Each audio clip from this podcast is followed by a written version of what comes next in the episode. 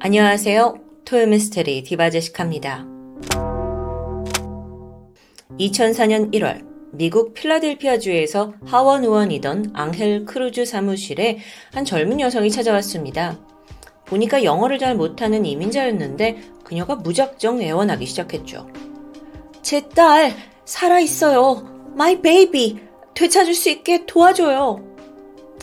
앙헤르와는 일단 그녀를 진정시키고 이야기를 들어보게 되는데 아, 이 사건의 전말은 정말 믿기 힘들 만큼 충격적이었습니다. 일단 해당 여성은 31살이던 루스 코에바스. 고향이었던 푸에르토리코를 떠나 미국에 터전을 잡게 된 이민자 맞아요. 그녀의 배우자 역시 이민자였던 8살 연상의 페드로 베라였고요. 두 사람 모두 영어가 유창하진 않았지만 하루하루 미국에서 치열한 이민 생활을 이어갔는데요.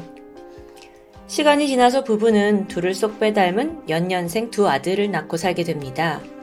하지만 여전히 딸을 원했던 아내는 몇 년 뒤에 두 아들이 한 3살, 4살 됐을 때쯤 1997년 어, 축복이 찾아오죠. 아내가 그토록 원하던 딸을 임신하게 된 겁니다. 같은 해 12월 5일 드디어 막내딸 델리마가 태어났습니다. 너무도 기다리던 아이여서 부부가 기뻐했는데 그리고 한 열흘 지난 12월 14일 주변 사람들한테 아이도 보여주고 또 출산을 축하할 겸 집에서 작은 파티를 준비하게 됩니다. 이날 초대받은 사람들은 가족 그리고 친구들 뿐만 아니라 부부의 먼 친척들까지 포함되어 있었습니다. 평소 교류가 잘 없어서 얼굴을 모르는 사람들도 있었지만 뭐 라틴계 특성상 서로 서로 축하해 주려고 모이는 자리는 뭐 충분히 자연스럽거든요. 그래서 모두 한 마음으로 아이의 탄생을 기뻐했죠. 그리고 이날 남편 페드로의 먼 친척 누나 캐롤린 코레아도 파티 참석자 중 한 명이었습니다. 마침 그녀 또한 얼마 전에 딸아이를 출산했어요. 그래서 두 엄마는 만나서 육아에 대한 이야기를 나누며 친밀함을 다졌고요. 시간이 지나 파티는 어느덧 막바지에 접어들었고 사람들이 하나둘 떠나갑니다. 부부가 뒷정리를 한 뒤에 금방 잠에 들었죠. 그렇게 막내딸 델리마의 출산 파티는 성공적인 듯 했습니다. 그런데 바로 다음 날인 12월 15일 아침, 바쁘게 식사를 준비하던 루스는 문득 매캐한 냄새가 난다는 걸 감지해요. 이게 어디서 나는 냄새지? 어, 불? 놀란 그녀는 가장 먼저 2층에 뛰어 올라갔어요. 보니까 이미 뿌연 연기가 가득한 거예요. 가슴이 철렁했죠. 왜냐면 이 2층에는 두 아들, 그리고 또 갓 태어난 델리마가 자고 있었거든요. 루스가 급히 두 아들 방으로 가서 애들을 깨워서 밖으로 대피시킵니다. 그리고 다음으로 딸 델리마를 구하기 위해 연기를 해치고 다른 방으로 들어가요. 그런데 아기 방은 이미 화염이 걷잡을 수 없을 만큼 아주 심각한 상황이에요. 엄마 루스는 반 정신이 나갔죠. 그래서 죽어도 구해야 된다는 생각에 얼굴에 화상을 입어가면서까지 간신히 아기 방에 도달하게 되는데 믿을 수가 없습니다. 아기 침대가 요람이 비어 있는 거예요. 그래서 어디 기억 안나 싶어서 급하게 곳곳을 찾아봤지만 아이가 보이지 않습니다. 그 사이에 불길은 더 거세졌고 루스 또한 겨우겨우 집 밖으로 탈출하게 되죠. 급히 소방관이 출동해서 불길을 잡긴 했지만 화재는 2층 집을 거의 다 까맣게 태운 후에야 사그라들었습니다. 이때 부부에게 이 집보다 더 중요한 건 막내딸 델리마의 생사예요. 하지만 안타까운 소식이 들렸죠. 아이의 시신은 찾지 못했습니다. 소방관이 내부를 다 수색했는데 불길이 너무 강한 나머지 이 아이의 시신이 타버린 것 같다는 소식이에요. 추 조사를 해보니까 화재의 원인은 델리마 그 아기방 침대 근처에 두었던 온열 기구로 밝혀졌습니다. 필라델피아의 12월 기온이 평균 한 3도 정도인데 혹여 갓 태어난 아기가 추울까봐 부모가 전기 난로를 계속 틀어놨던 거죠. 이게 화근이었다고 추정이 되는데요. 소방 당국 또한 전기선에서 합선이 일으켜서 불이 화재가 났다라고 보고 있었고요. 그런데 엄마 루스는 이걸 받아들일 수가 없었어요. 왜냐면 자기 눈으로 아기 침대가 비어 있다는 걸 봤잖아요. 게다가 2층에 남아있던 젤을 감식했을 때 사람의 시신으로 볼 수 있는 성분도 나오지 않았고요. 또 결정적으로 그때 루스가 아기 방에 딱 들어갔을 때 웬일인지 창문이 활짝 열려 있었거든요. 아니 생각해보세요. 갓 태어난 아기 방 창문을 부모가 열어뒀을 리는 절대 없습니다. 즉 이건 현장에 누군가 침입했을 수도 있다는 증거겠죠. 루스는 경찰에게 간곡히 사건을 재조사해달라고 요청했어요. 이건 단순한 화재가 아닌 것 같다. 그리고 애가 분명 없었다. 그 전부터. 이렇게 계속 설명을 하지만 경찰의 반응은 싸늘했습니다. 게다가 사실 루스가 이제 모국어가 영어가 아니다 보니까 상황을 잘 설명하는데도 능숙하지 않아요. 그러니까 경찰은 안타깝게도 그녀의 말에 귀 기울이지 않는 듯 했죠. 결국 수사관은 아, 이 집주인과 소통이 좀 잘 되지 않습니다. 라면서 수사를 종결시켜 버리는데요. 안타깝게도 이런 일련의 과정이 하루아침에 아닐 거잖아요. 계속 요청하고 거절되고 이런 사이에 부부의 마음에도 상처가 커갔어요. 딸을 잃은 것도 모자라서 이건 네 잘못이니 내 잘못이니 서로를 헐뜯고 싸우면서 관계까지 악화되고 맙니다. 시간이 지나 결국 루스와 페드로도 이혼을 하고 말아요. 자, 이제 엄마 루스 곁에 남은 건 두 아들입니다. 그녀는 이 아이들을 위해서만 정말 매일매일을 버티고 살아가게 되는데 그 와중에 다행히 새로운 연인을 만나게 됐고 또 그 사이에서 아들까지 태어납니다. 루스는 그렇게 새 아들을 키우면서 남자친구와 새 출발을 하게 되죠. 하지만 여전히 딸 델리마가 가슴에 깊게 묻어진 채로 그렇게 시간은 7년이 훌쩍 지나갑니다. 그러던 2004년 1월 24일. 이날 루스는 아들 친구의 생일 파티에 초대받았어요.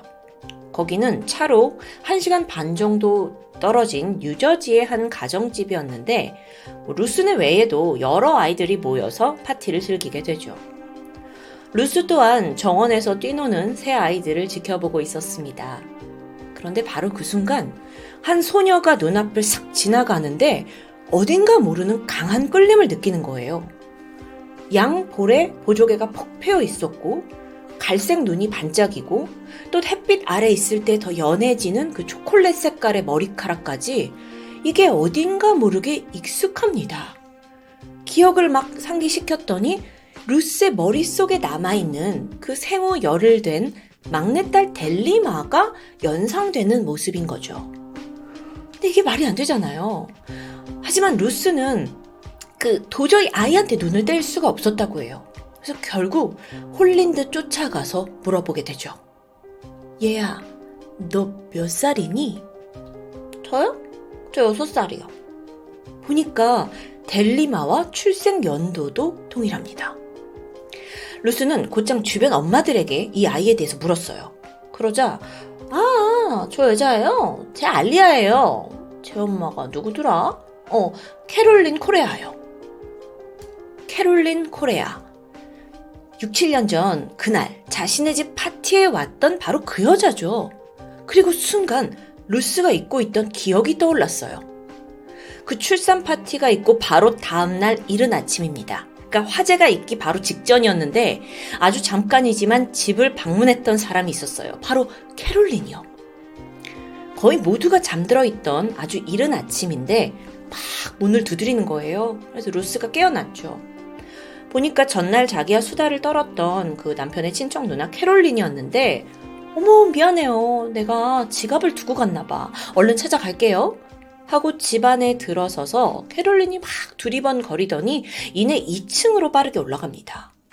근데 이때 루스가 좀 이상했죠? 어제 파티는 다 1층에서 했는데? 아, 근데 이때 캐롤린이 아니에요, 아니에요. 제가 2층에 두고 왔어요. 캐롤린이 확신을 하면서 2층에 올라가는 거예요. 루스가 좀 이상하다 생각했긴 했지만 어쨌든 자기네 집 손님이었으니까 뭐 그럴 수도 있다 생각했죠. 또 아직 비몽사몽이었고요. 그리고 잠시 후에 아, 제 지갑 여기 있어요. 하면서 캐롤린이 밝은 표정으로 내려오더니 서둘러 돌아갔습니다. 루스는 이제껏 이걸 잊고 있을 만큼 이게 아주 작은 해프닝이었어요. 그런데 그날 아침 얼마 지나지 않아 화재가 났고 아이가 없어졌던 거죠? 갑자기 모든 퍼즐이 맞춰지는 듯 했어요. 근데 이게 엄마의 직감일 뿐이에요. 누가 들으면 좀 황당한 추리라고 볼 수 있겠죠. 어머 아이를 잊지 못해가지고 좀 비슷하게 생긴 애한테 온갖 추리를 다 끼워 맞춘다고 생각할 수도 있고요. 자, 하지만 루스는 강력하게 이건 캐롤린이 관여된 거고 저 아이는 내 딸 델리마일 수 있다고 생각합니다. 그래서 아이를 찬찬히 살펴봤죠. 그러다가 순간적으로 얘야 너 머리에 뭐가 묻었는데 아줌마가 좀 떼줄게 하면서 아이의 머리카락을 조금 잘라내서 주머니에 집어넣게 됩니다. 이후 집에 돌아온 루스는 즉각 경찰에게 연락했어요. 제 딸 찾았어요. 제발 이 머리카락으로 유전자 감식 좀 해주세요. 경찰이 7년 전에는 묵살을 했지만 이제는 머리카락 증거가 있으니까 그녀의 말을 믿어줄 거라고 믿었죠. 하지만 아니요. 경찰은 거의 루스를 미친 망상병자로 취급했습니다. 사실 또 어찌 보면 남의 집에 갑자기 가가지고 저, 저 여자애가 죽은 내 딸이다 라는 걸 누가 쉽게 믿기 힘들겠죠. 그렇게 루스의 말을 아무도 믿지 않았고 점점 좌절하던 그때 루스의 집착은 더 강해져 갑니다. 반드시 내 딸을 찾아야 하잖아요.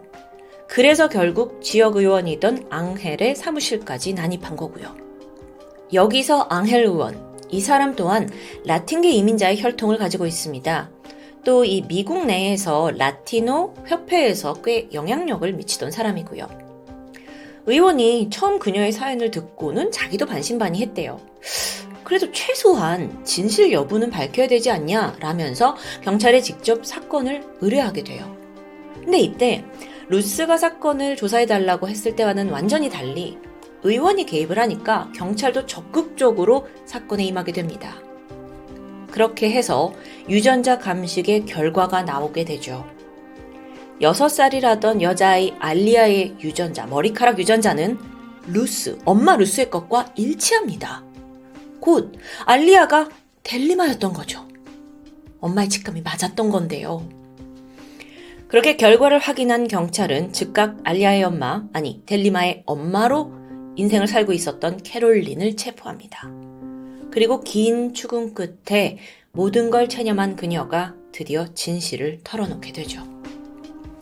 7년 전 1997년 출산 파티 그쯤 네, 캐롤린 또한 출산을 했습니다. 하지만 그녀의 아기는 건강하지 못했어요.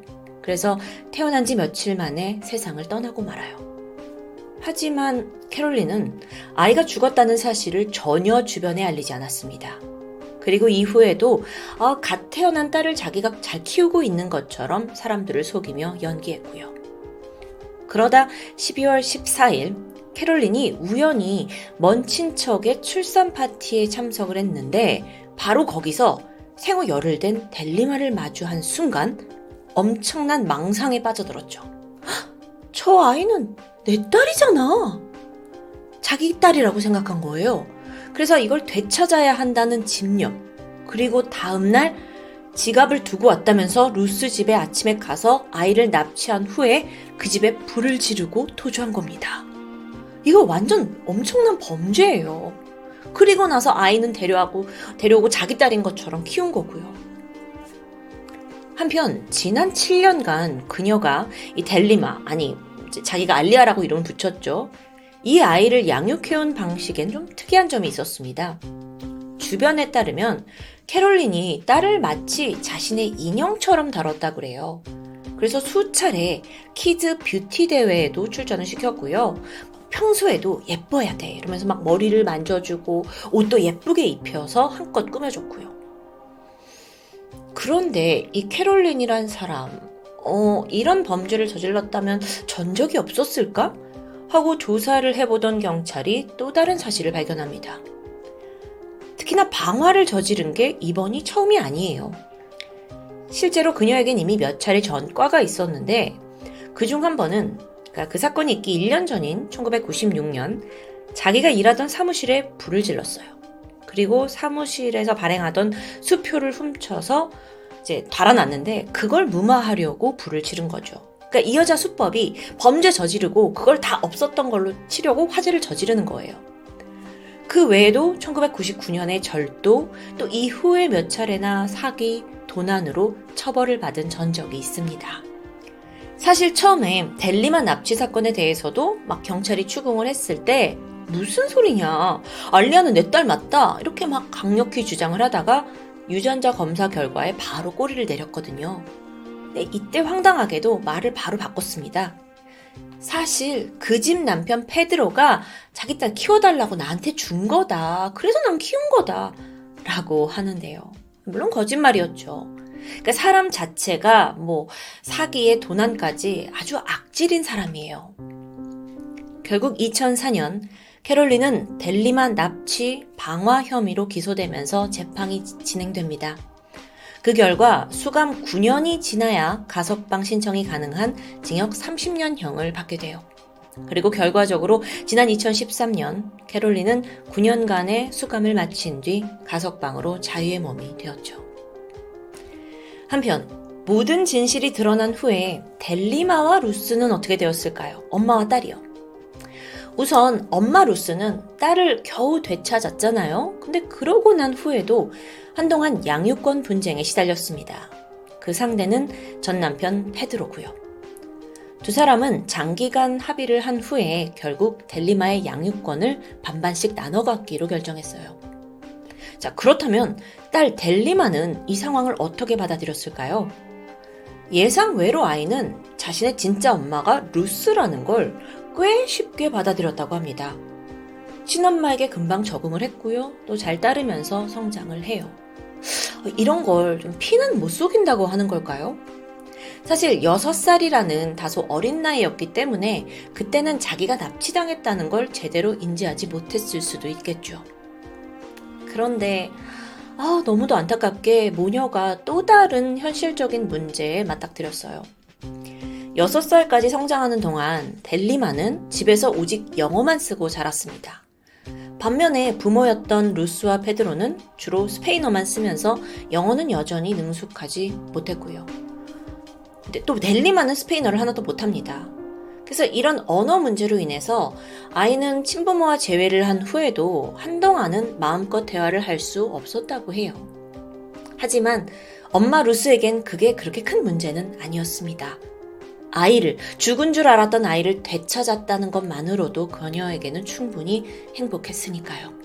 뭐 언어야. 사실 커가면서 배우면 되는 거겠죠. 오늘 사건 정말 믿기 힘든 실화인데요. 이게 사실 지난 2019년에 영화로 제작되기도 했습니다. 영화 제목은 Angel of Mine인데 사실 저도 유튜브에서 이 영화 리뷰를 보고 어, 이게 실화야? 하면서 이 스토리를 준비하게 됐습니다. 영화에선 7년 전 사고로 죽은 줄 알았던 딸을 우연히 마주친 엄마가 정말 딸과 눈이 마주친 그 첫 순간에 너무나도 강한 직감으로 쟤 분명 내 딸이야. 라고 느끼는 장면이 있는데 저한테 좀 그게 굉장히 인상 깊었던 것 같아요. 이런 게 바로 본능이고 모성애가 아닌가 싶었는데요. 마지막으로 이 사건을 해결하는데 가장 큰 역할을 한 건 누구보다도 앙헬 의원입니다. 루스라는 사람의 주장을 유일하게 들어준 사람이니까요. 앙헬은 한 인터뷰에서 이런 이야기를 했는데 그걸로 오늘 스토리를 마무리할까 합니다. 기자가 이렇게 질문했어요. 아니, 당신은 그때 생전 처음 본 루스를 어떻게 그렇게 신뢰할 수 있었습니까? 여기에 앙헬 의원이 대답했죠.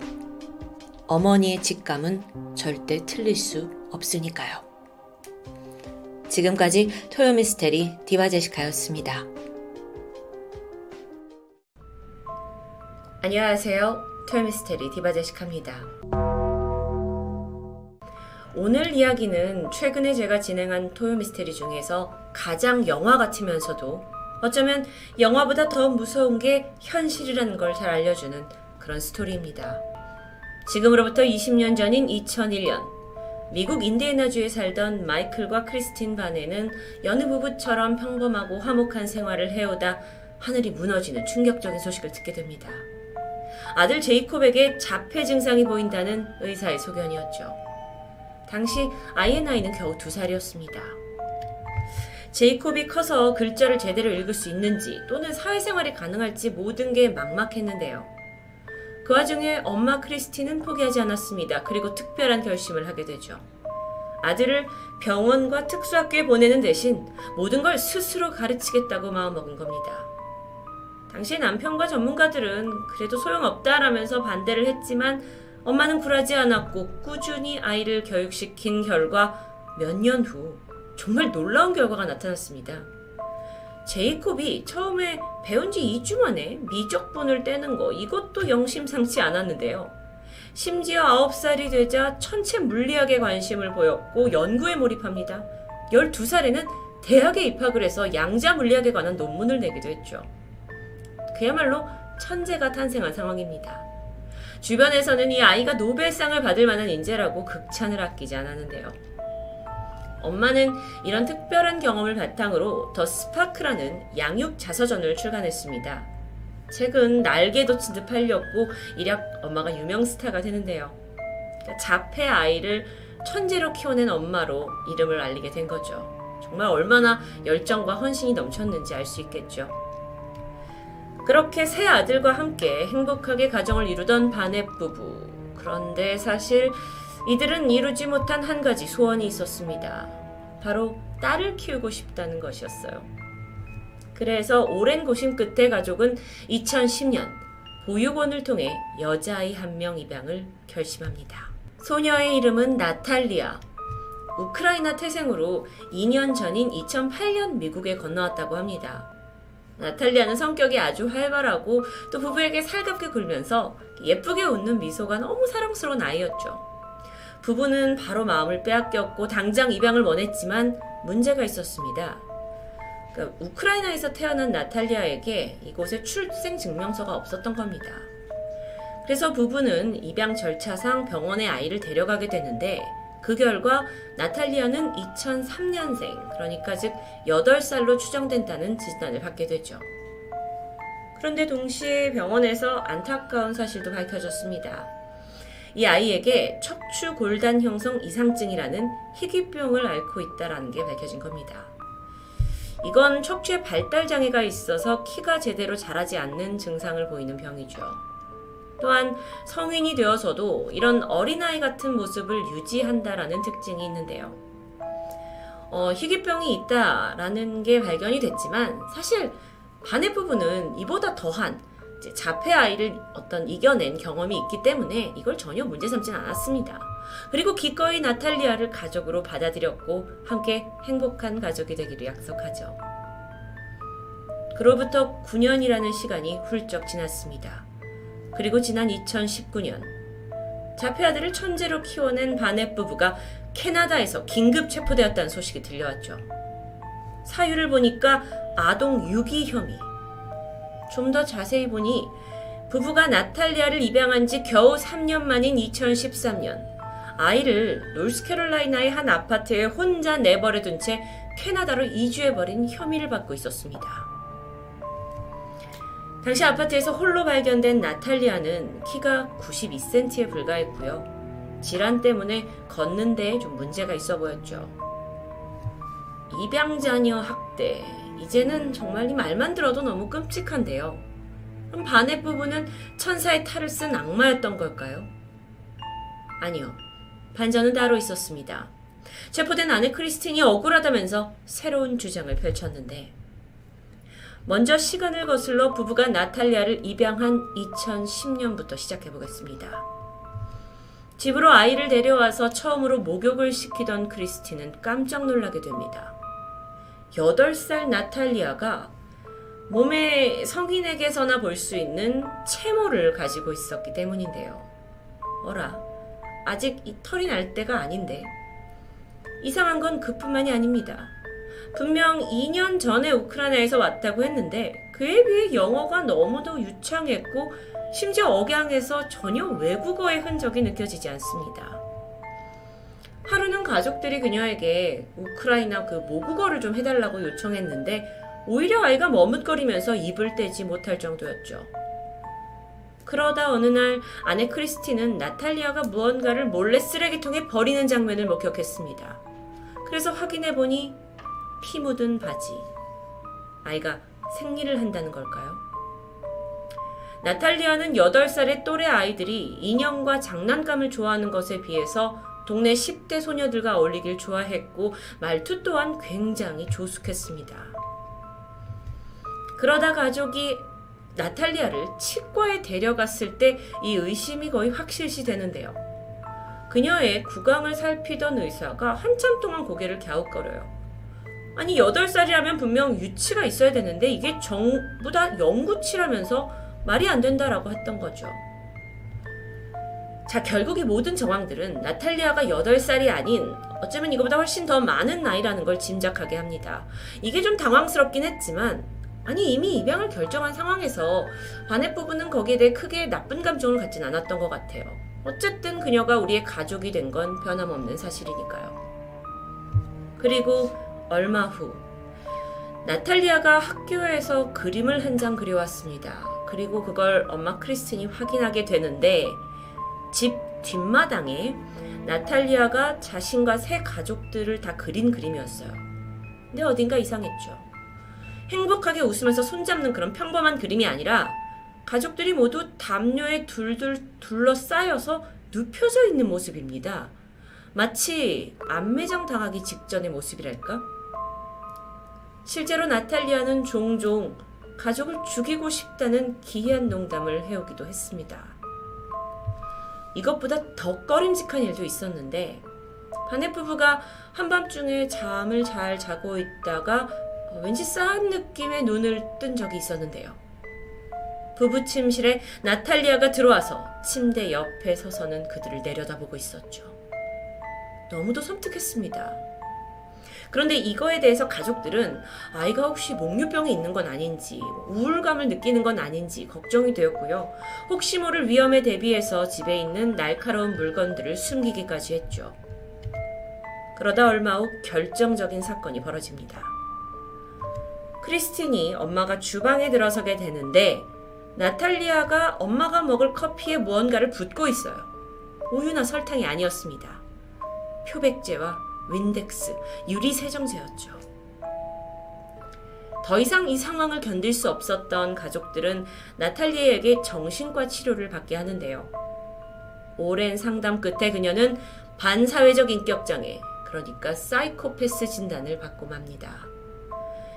여기에 더해서 의사들은 그녀가 보이는 증상들이 도저히 어린아이라고 볼 수 없는 성인에게서 보이는 증상이라고 설명해 줬는데 이후에 나탈리아의 이상 행동은 멈추지 않았습니다. 움직이는 차에서 갑자기 뛰어내리질 않나 거울에 이렇게 피를 묻혀놓는 비상식적인 행동을 보이는 겁니다. 그러다 점점 수위가 올라갔고 동생들을 공격하기 시작했고요. 결정적으로 엄마 크리스틴을 전기 울타리로 밀어 넘어뜨리게 되죠. 괴로워하던 가족들은 입양 2년 만인 2012년 결국 아이를 정신병원에 입원시키기로 결정했습니다. 그리고 병원에서 치료와 상담을 오랫동안 받던 나탈리아는 치료사에게 자신이 사실 18살이라고 자백하게 되는데요. 어쩌면 아이의 나이는 그것보다 많을 수도 있습니다. 이건 오직 나탈리아의 자백일 뿐이었으니까요. 그런데 거기에 더해서 자신이 이 집에 입양을 온 이래 가족을 죽이려고 시도한 방법들까지 줄줄 고백합니다. 왜 그랬니? 라는 질문에 그냥 재밌으니까요. 라는 소름 돋는 대답을 하는데요. 결국 부부가 의심했던 모든 게 사실로 드러났습니다. 그런데도 나탈리아를 저버리진 않았어요. 입양을 했으니까요. 그래서 부부가 일단 법원을 통해서 아이의 법정 나이를 2003년생이 아니라 1989년생으로 변경하게 되는데 그렇다면 그걸 변경했을 2012년 당시 아이의 나이는 23살입니다. 이후에 부부와 세 아들은 캐나다로 이주를 하게 되는데 그 천재 아들 제이콥이 캐나다에 있는 한 대학원에 진급이 됐기 때문에 가족이 다 같이 움직이게 된 거죠. 그런데 이때 이미 성인이라고 판단한 나탈리아는 그 인디애나주에 있는 한 임대 아파트에 남겨두게 됩니다. 그냥 방치한 것만은 아니고 1년치 집세를 미리 지불한 상태였죠. 하지만 그 1년이 지나고 나서 나탈리아가 제대로 돈을 낼 수 없었는지 강제 퇴거를 당했는데 이후에 아이는 다시 보호시설로 옮겨집니다. 어쩌면 평생 어린아이 외모를 가질 수밖에 없는 나탈리아는 그걸 아주 잘 활용했던 것 같은데요. 보호시설에 있던 그녀에게 새로운 보호자가 나타나게 된 겁니다. 사진 왼쪽에 있는 성인 여성이 바로 그녀였죠. 그러니까 재입양을 원한 겁니다. 그런데 정상적으로 성인은 입양을 할 수가 없죠. 이때 나탈리아는 나를 버리고 캐나다로 떠난 엄마는 나를 1989년생이라고 등록했지만 사실 나는 2003년생이다. 그러니 아직 나는 10대 소녀에 불과하다. 라고 주장했는데요. 와, 아주 복잡한 대립이 예상되는 상황에서 바넷 부부가 심지어 양육 중에 나탈리아를 학대했다라는 의혹이 불거졌고 결국 2019년 입양아 학대, 방치, 유기 혐의로 바넷 부부가 고소를 당했던 겁니다. 나탈리아가 정말 2003년생이었다면 아이를 아파트에 혼자 두고 간 2013년 그녀는 23살이 아닌 10살이었습니다. 그러면 당연히 아동을 방치한 죄를 물어야겠죠. 여기에 대해 크리스티는 뭐라고 말을 할까요? 그녀는 나탈리아는 입양 초기부터 분명히 성인이었다 라고 강하게 어필합니다. 하지만 입양을 한 지 이미 9년이라는 시간이 흘러버렸고 그녀의 주장을 입증할 만한 어떤 물증도 제대로 갖고 있지 않았기 때문에 매우 불리한 상황이었죠. 그런데 여기서 더 뒤통수 잡는 반전이 등장합니다. 나탈리아의 생모라고 주장하는 여성이 나온 겁니다. 우크라이나 출신의 가바. 그녀는 2003년 9월에 내가 나탈리아를 출산했는데 아기가 심각한 외소증을 앓고 있었다고 말했죠. 그래서 수술 비용을 알아보니 우리 돈으로 약 천만 원. 이 사진은 그녀가 내가 아이를 키웠다라는 걸 증거로 제시한 사진입니다. 무이혼모였던 가바는 병을 가진 딸을 도저히 혼자 키울 수가 없어서 고아원에 보냈는데요. 그러다 아이가 미국으로 입양을 가면 좋은 부모를 만나서 이 병을 치료할 수도 있다 라는 말에 설득당했다고 말합니다. 그리고 가바는 여기에 대한 증거로 2003년 10월 해당 고아원에서 받은 문서를 제출하게 되죠. 진실이 너무도 헷갈리는 상황 속에서 나탈리아가 TV 토크쇼에 출연합니다. 그리고 크리스틴의 주장, 그러니까 엄마의 주장을 조목조목 반박하죠. 내가 어릴 때 밤마다 부모 침대 곁에 서 있었던 적이 있다. 하지만 그건 악몽을 꿔서 너무 무서워서였던 그런 감정이었다. 또 커피에 세제를 타고 엄마를 밀친 적도 있지만 그건 사리분별이 부족한 어린아이의 실수였다라면서 호소했는데요. 이쯤 되니까 정말 그 누구도 믿기 힘들어집니다. 하지만 끝이 아니죠. 사건을 더욱 복잡하게 만드는 새로운 국면이 닥치게 됩니다. 크리스틴과 남편 마이클이 이혼을 하게 된 거예요. 그러면서 마이클의 새로운 증언이 나오는데 내가 사실 나탈리아가 성인이 아닌 미성년자라는 걸 알고 있었다. 그런데 전 부인의 성화에 못 이겨서 그녀의 모든 작전에 동조했다라고 말한 겁니다. 그러면서 크리스틴이 자신을 시켜서 나탈리아가 성인이라는 소문을 내게 했다라는 말도 덧붙였는데요. 그의 증언이 진실인지 혹은 아동학대로 기소를 당한 상황에서 자신만의 형량을 줄이려고 급하게 입장을 바꾼 건진 알 수 없습니다. 최근 인터뷰에서 그는 내 말이 좀 와전된 것 같다면서 다른 건 몰라도 나탈리아가 가족들의 목숨을 위협했던 건 확실하다고 못 박았었죠. 사이코 입양아를 둘러싼 희대의 사건. 이건 미국에서 여전히 재판이 진행 중입니다. 그리고 진실을 둘러싼 공방이 벌어지고 있죠. 한쪽에서는 입양아의 장애를 빌미로 미성년자를 학대하고 방치한 거 아니냐라는 여론이 있고 반대쪽에서는 입양아가 신체적 장애를 이용해 사기극을 저지른 게 아니냐라고 하는데요. 이 두 입장이 아주 첨예하게 대립 중입니다. 한편 나탈리아는 새로운 가정에 입양이 되었습니다. 그리고 새엄마의 사랑을 받으며 10대로서의 삶을 살고 있죠. 최근 고등학교를 마쳤다는 소식이 전해졌는데요. 나탈리의 DNA 검사를 한다는 소식이 있었긴 했지만 워낙 이 사건이 미국 대중의 큰 관심으로 가열이 되다 보니까 법원에서 언론이 더 이상 이 사건을 보도하지 말아라 라고 강제 명령을 내리게 됩니다. 그리고 이후에 사건에 대한 업데이트는 멈춰버린 상태죠. 무죄를 주장하는 크리스틴. 그녀는 내가 아이를 입양했던 첫날에는 정말 큰 사명감을 가지고 이 새 가족을 마음으로 받아들였지만 이 모든 게 사기였다라고 말합니다. 그러면서 자기가 왜 비난받고 있는지 모든 게 끔찍하다라고 심정을 밝혔는데요. 정말 실제로 이게 현실에서 일어났다고 믿기 힘든 스토리. 어떤 영화가 생각나시나요? 오펀의 실사판과도 같은 느낌이죠. 아직 이 사건에 대한 판결은 미정입니다.